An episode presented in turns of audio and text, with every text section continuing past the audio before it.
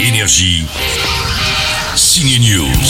Il y a 9 ans, Guillaume Canet sortait une comédie à voir avec des mouchoirs, un film de potes tourné dans la région d'Arcachon avec un couple explosif. C'était François Cluzet et Valérie Bonneton dans Les Petits Mouchoirs.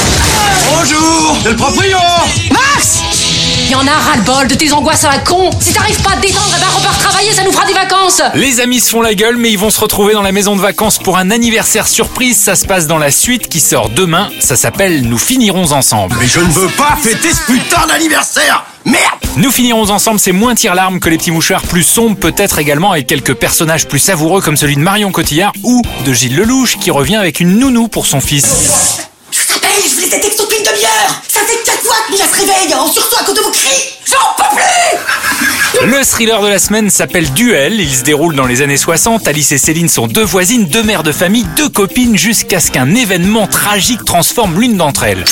Elle va s'affranchir sur Théo. Alice a de plus en plus peur que sa voisine s'en prenne à son fils. Non, c'est pas elle qui me fait peur.